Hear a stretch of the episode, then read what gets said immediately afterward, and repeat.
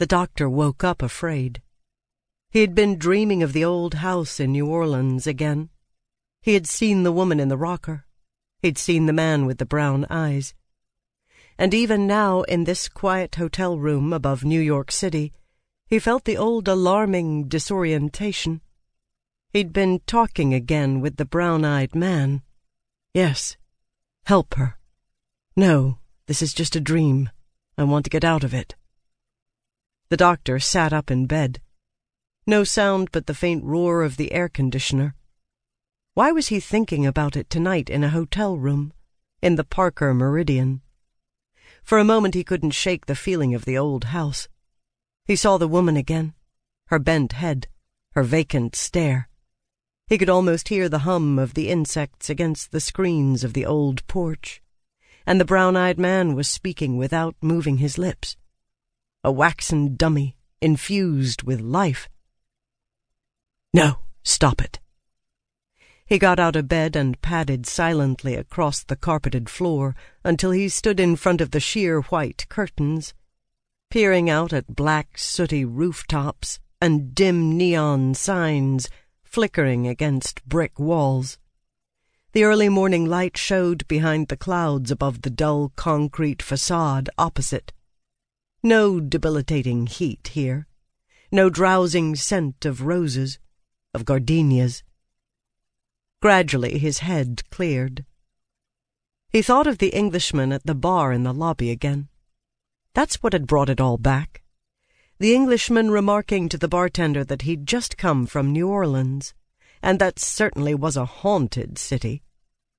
The Englishman, an affable man, a true old world gentleman, it seemed, in a narrow seersucker suit with a gold watch chain fixed to his vest pocket. Where did one see that kind of man these days? A man with the sharp, melodious inflection of a British stage actor, and brilliant, ageless blue eyes. The doctor had turned to him and said, Yes, you're right about New Orleans, you certainly are. I saw a ghost myself in New Orleans, and not very long ago. Then he had stopped, embarrassed. He had stared at the melted bourbon before him, the sharp refraction of light in the base of the crystal glass. Hum of flies in summer, smell of medicine. That much Thorazine?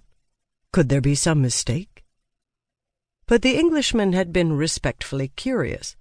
He'd invited the doctor to join him for dinner, said he collected such tales. For a moment the doctor had been tempted. There was a lull in the convention, and he liked this man, felt an immediate trust in him. And the lobby of the Parker Meridien was a nice, cheerful place, full of light, movement, people, so far away from that gloomy New Orleans corner from the sad old city festering with secrets in its perpetual Caribbean heat. But the doctor could not tell that story. If you ever change your mind, do call me, the Englishman had said. My name is Aaron Lightner. He'd given the doctor a card with the name of an organization inscribed on it. You might say we collect ghost stories. True ones, that is. The Talamasca. We watch, and we are always here. It was a curious motto. Yes, that was what had brought it all back. The Englishman and that peculiar calling card with the European phone numbers. The Englishman who was leaving for the coast tomorrow to see a California man who had lately drowned and been brought back to life. The doctor had read of that case in the New York papers one of those characters who suffers clinical death and returns after having seen the light. They talked about the drowned man together, he and the Englishman. He claims now to have psychic powers, you see, said the Englishman, and that interests us, of course.